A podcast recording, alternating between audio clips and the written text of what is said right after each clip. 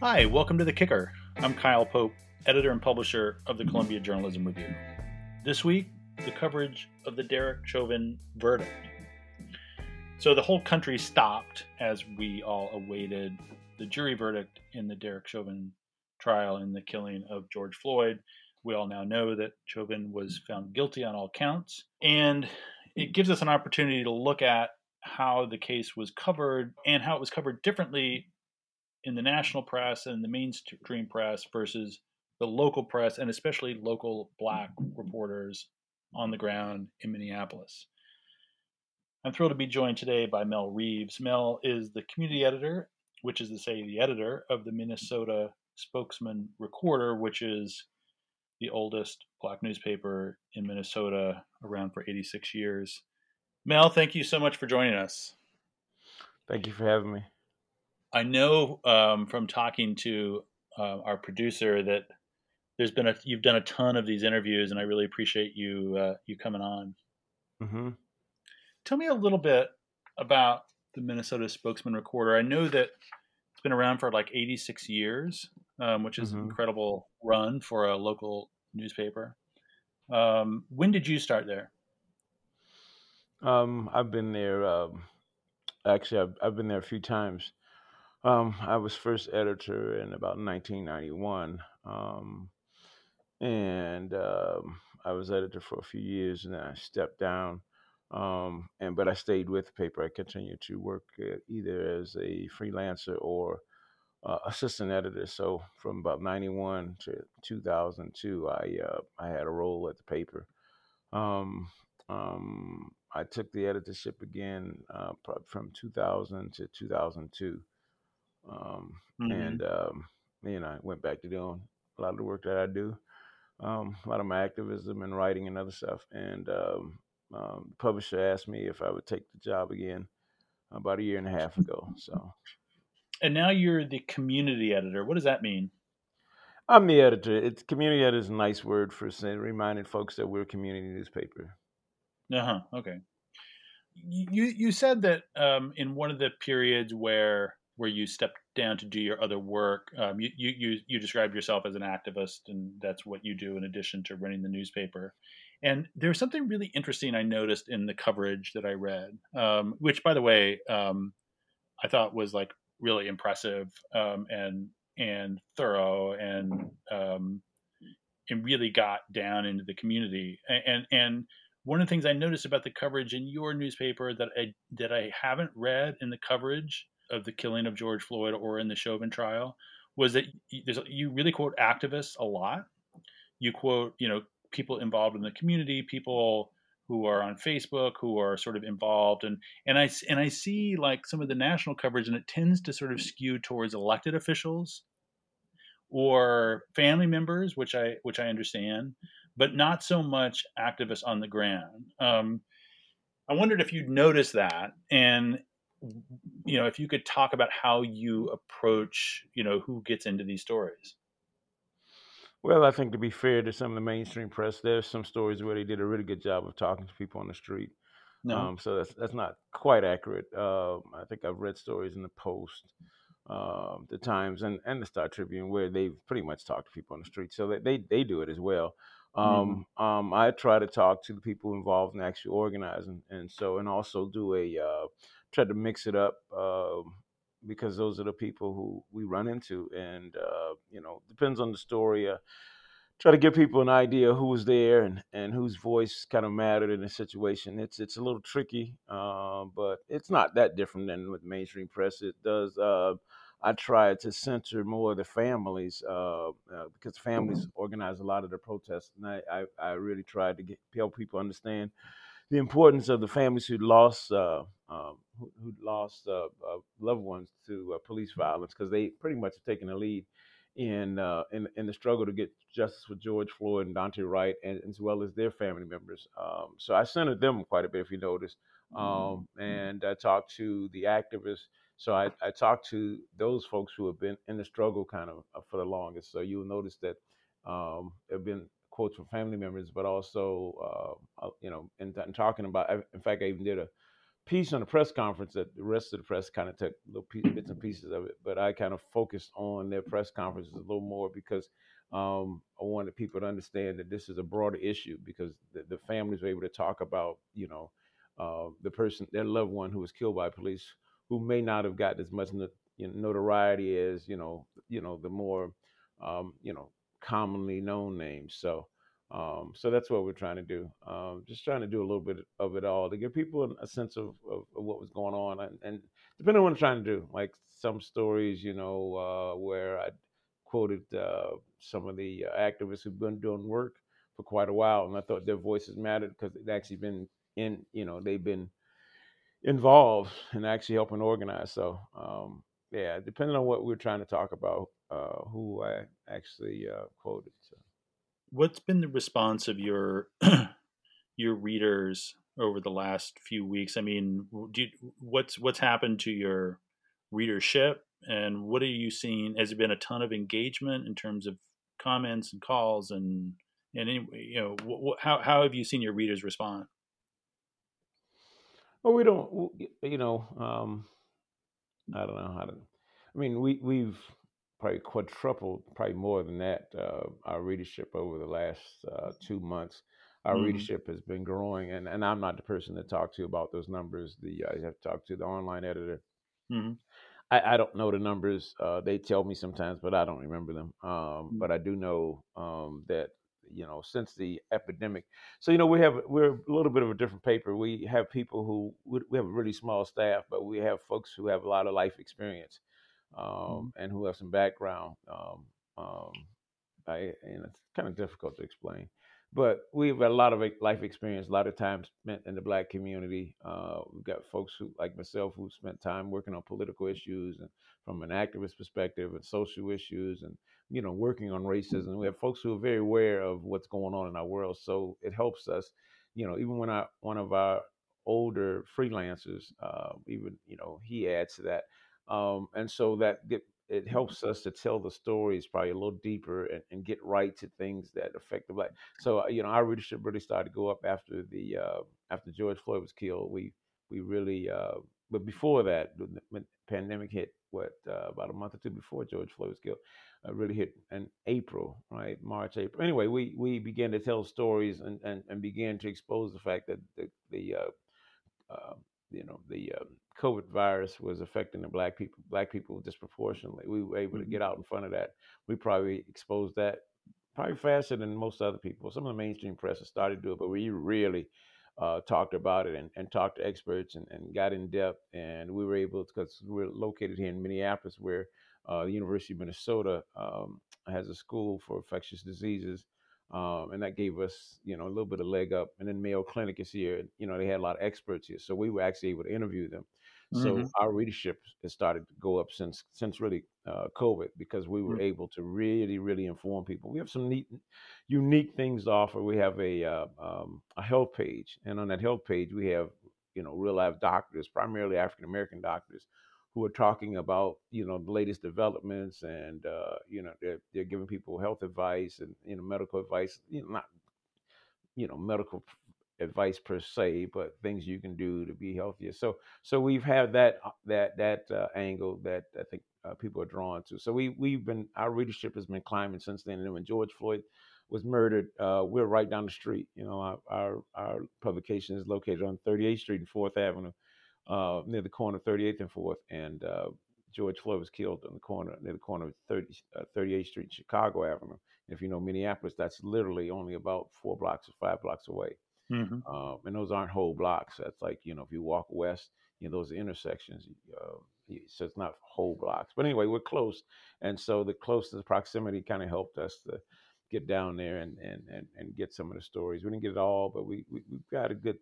We were able to give people a good sense of what was going on, and so we were able to follow that, cover that pretty well, and, and in between we've covered everything. So so our readership has been climbing because people recognize that we offer uh, we are small, but we offer. I think what we do very well uh, is we offer, you know, really, really good.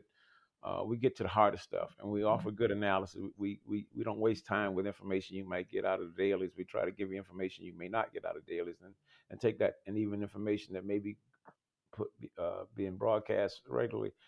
Try to give you a little bit more, and I, um, and and also, you know, so we're talking to a different audience as well. So our readership is primarily black people of color, uh, but we have uh, a significant number of whites who I think are liberal to progressive who are interested in hearing things from a more progressive and um, and and per, uh, um, and person of color, uh, working class person of color perspective, I guess. Yeah, what what you said about who you who your contributors are. You said that you know you go for people who have real life experience, um, and I think I understand what you mean by that. But talk a little bit about, more about that. Who who are some of these people, and what is that experience that you're that you're referring to? I take whoever can, whoever's literate and write a news story, uh, who can walk in the door and, and has some experience with that community. That's what we do. We we've lost a lot of writers. In fact, one of our best writers we trained. Uh, we had an intern that came in, uh, Amudalat Ajasa. She's won some national awards. Uh, she's won. Uh, she's still in college, and she's she's won like. Um, two really prestigious uh, awards. The reason I ask you that question is that I see I see this in other local newspapers around the country, not just black newspapers, but local papers who who value sort of um, people's history in the community. They value their knowledge more than they value where they went to school, what where they worked before, whatever. And I think it's a flaw in the in the national press not to be more cognizant of this, and that's why I ask because I, I think it's I think it's important, and I think it's an important distinction um, that a newspaper like yours can offer. Well, obviously, you know, if you're going to write for a black newspaper, you should have some experience in the black community or kind of know yeah. something about black people. That that's just a no brainer. And yet, you know, there are news national outlets that send people to cover cases like this um, who don't know much about the black community. Let me ask you about a couple of things I noticed in your coverage that I thought were particularly interesting because they were not um, they were not what I'm reading um, in the rest of the press. Um, one of the things that you wrote about was the level of preparation um, that the that the city um, started building up before before the Chauvin trial and and obviously before the verdict. Um, and you wrote a piece. It was called Fortress Minneapolis, um, and it and it talked about these kind of like this boarding up and these fences and these barriers as sort of violence bait, um, which I thought was like a really um, profound way to think about this. And again, like not something I've read elsewhere. Um, could you talk a, a, about how how how you came to that and, just like how you sort of saw that?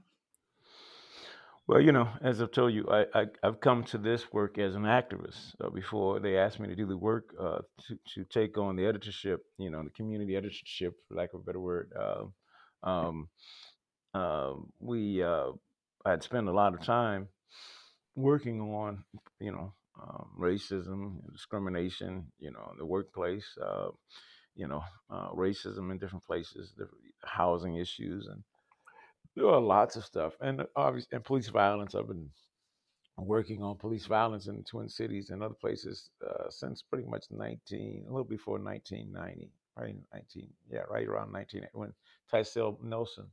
Uh, so I bring that to the table. So, um, so I see things through an activist t- uh, lens on some level, so through a social, political kind of uh, lens that's a little different from other folks. Um, and so uh, when the city um, you know, prepare for the trial with barbed wire and, and razor wire and fences and that kind of thing, it seemed to me that they were projecting onto the community that the community was violent. And, you know, of course, mm-hmm. they could point back to the uprising, uh, the days after George Floyd was was murdered. Uh, but even that is a little cynical when you think about what actually happened. That certain things could have been done differently, actually, to keep that from happening. But that's another story.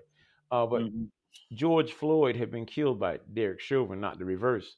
So the city, the city's employee had killed a citizen, mm-hmm. not the reverse. Mm-hmm. So what they're saying is that it, it's the community that was violent and not the city. The city was violent, and their preparations sent the message, try to flip the script. You know, it's like a psychological way of, of flipping the script, saying that, oh no, well, you know, the community is so dangerous. It's like no, the city has armed bodies of men and women that are quite dangerous.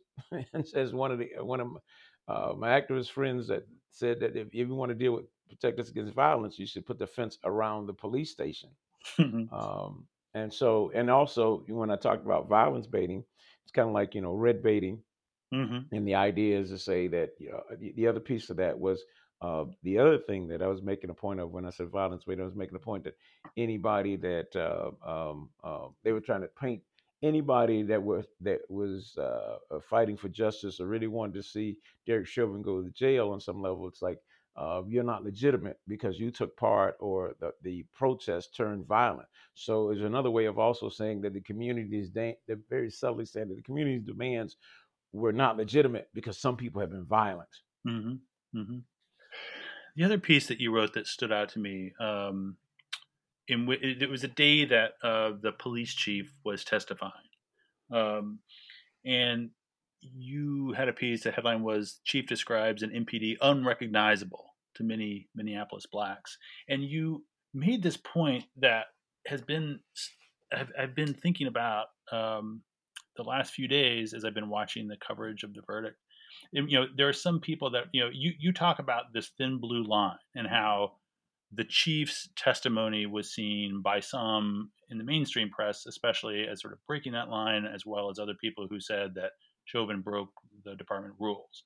Your point is that then, then you say that um, actually the the officers testifying aren't street officers but police management, and that there's a sense that Chauvin was sort of thrown under the bus to save the police department, right? Um, right. That, that's your that, that's what you were saying. Yes. Um, which which I think is really important because that notion that that this was somehow notable because um, you know this thin blue line was broken, you know, doesn't take into account that they were basically trying to save the system by throwing this guy out, right? Right. Um, and then you quote um, again an activist who has been maintaining the George Floyd Square. I know you haven't had a ton of time to read um, a lot of the national press. I assume you haven't because you've been doing all this work. But do you have you have you noticed? Is there anything you can say about like what some of these other outlets should be could be doing better? You know, Kyle, I, I don't spend time doing that. Um, it, that's because it's a waste of my time because I've got to put out from my perspective and back to that story. So um, you know, I was uh, uh, part of uh, the the pool uh, that was able to go into the courtroom. So I was able yeah. to meet some of the reporters from around the country, and I was part yeah. of that that whole pool thing. So I, I, thought that a lot of the reporters try to do their best. I mean, the problem they have is their institutions. A lot of them don't recognize that you know their institutions are not objective, and they have an axe mm-hmm. they want to grind. They have a mm-hmm. position mm-hmm. that they want to hold on to in the mm-hmm. world, right? And and that is the status quo. Um, um, and so I the thin blue, blue line thing came as a result of I had kind of uh, you know, kind of peruse the uh, headlines of some other papers. So, you know, I, while this was going on, I, I, was able to see headlines, and I did read some of the local coverage and a little bit uh, every once in a while, and some of the New York Times, Washington Post, LA Times. So I did look at some, not necessarily deeply, but I saw that come across a few times, the whole thin blue line thing. So uh, I wanted to address it because it wasn't, it's, it's not accurate. The street officers are not, are not turning. Well, see, see what they're saying if, if that was true you'd have a chance to really kind of disrupt what the police are doing on the street. If they felt like okay enough is enough you know uh, hey john you got to stop beating that guy you know in fact I- i'm going to tell on you. And so if that began to happen then some changes would occur right uh, in the departments uh, on some level that people felt safe. And that whole thing about good cops and, uh, and, and bad cops would be real but it's not real. And so uh, the mainstream press, not necessarily the reporters, though they play a role in it sometimes, you know, has an interest in maintaining things as they are. They want to see change, but you know, it's not. They're not interested in drastic change. Uh, whereas, you know, in our community, some people aren't interested in drastic change either. But for the most part, we want to see whatever's going on that's wrong stop, kind of by any means necessary. So there, we don't have any uh, need to uh, um, uh, talk about this in terms that aren't true Um, you know, we know that Derek Chauvin is not an aberration, and I know some of the mainstream press wants to kind of paint him as, you know, an aberration, and that's consistent with saying that oh, the thin blue line has been broken. You know, that's not true. None of that, none of that's true, um, and that's consistent with they're saying that the thin blue because they want to promote to people that hey, things are getting this. is This has national attention, uh, international attention, so they want to promote the idea that there's been progress and and we don't want to promote the idea that there's been progress when there's been no real progress. You see, it's, mm-hmm. it's, a it's a subtle thing, but it's not something I'm interested in. And I just talk about me uh, as the editor. Uh, you know, I'm not interested in, in, promoting an idea that's not true. Talking about getting people's hopes up, or you know, uh, you know, for people reading the mainstream paper who are think about where they're coming from politically. They're moderate to liberal to conservative. You know, that makes them feel feel better. Oh, wow, you know, got the blue, the thin blue line that's been broached. Well, that's not accurate and it doesn't do anything for us.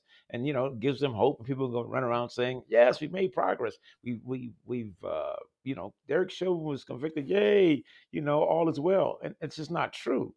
Uh, and so that's, that's, that's the difference. I'm trying to put out as much truth as I possibly can and, and, and, and, you know, not, not repeat any lines that aren't necessarily accurate you know, that may have some accuracy to them, but if we can go deeper, you know, go deeper. So we don't want to promote the idea that blue thin blue line has been crossed because it hasn't been crossed. We, we don't want to promote the idea that this is aberration because it's not an aberration.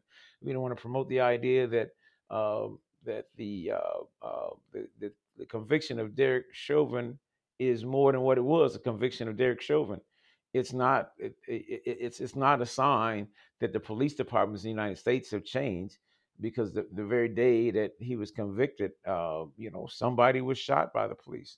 Um, the day after that, today somebody's probably going to be shot, and then there's been lawsuits popping up every day from things that happened over the last years. We have a problem in this country, and so we we don't want to soft shoe it. We don't want to pretend that it's not the problem. We don't want to play it down. Playing it down won't won't help us at all. Uh, you know, police violence is an epidemic. You know, uh, and it's, it's it's evidenced by most rallies you come to. We have some unique things that happen here in Minneapolis as well. I want to tell those stories. That's why you see me quoting those families because they're leading this fight because they're they are living proof and evidence that this is a problem. They have lost loved ones to police violence. You can't deny their reality. You know, they're moral authority. You can't say, "Well, the problem's not that big." Well, there's thousands of these people running around here, right, all over the country, uh, that have that can tell you, yeah, we lost a loved one to to police violence. That's a lot of folks, you see, and that keeps that's that keeps it real. It's this is a real problem. It's not just a problem. George Floyd got killed, the Breonna. This is a deep, deep going problem. And then we're just talking about the people, uh, the tip of the iceberg. People just killed. We're not talking about folks who are maimed and paralyzed, like Jacob Blake and uh, you know, you got to put things in context. While Derek Chauvin's trial was just starting, Jacob Blake's shooter was let off. Um, so we have a different perspective. We've not made a lot of progress, and any progress that was made, in fact, I'm trying to write that today, uh, was made by the people, the people's determination to stay in the streets until the system did what it was supposed to do. But think about that, Kyle, how crazy that is. So, in order for us to get justice, we have to go th- use extra legal uh, means in order to get the system to do the right thing. Um, so, you know, we, we don't, we don't, we're not sitting in the seats that other folks are. And I don't like to compare myself to the mainstream press. I make fun of them. I, I, I criticize them, but I don't have time to sit and talk about what they're not doing. We know what they're not doing. it's a waste of my time to talk about it. You know, I, will talk about it when they throw something out and we'll take something like the blue line idea. We'll take an mm-hmm. idea they throw and analyze it and, and criticize it, you know what I'm saying? Or point out where it's wrong. But uh geez, I I'm spending we you know, they have a goal, you know, their their purpose is on some level because, you know, they're a business. People forget forget this. They, they are a business. So they're going to do certain things, you know. They they expose stories on time to time, from time to time. They do some really good work, and then other times they get it wrong. And sometimes they get it wrong because they're intentionally getting it wrong because again they have an interest to maintain and that is the status quo you know as i tell everybody uh, in fact every once in a while i get a chance to talk to journalism students at different at different places and uh, i always point out the first thing i say to to the classes is that well there's no such thing as objective journalism there's no mm. human being that's objective You know, it's ridiculous. It's a ridiculous idea. I don't pretend to be objective. I try to tell the truth. I try to put out as many facts as I can, and it, that you decide.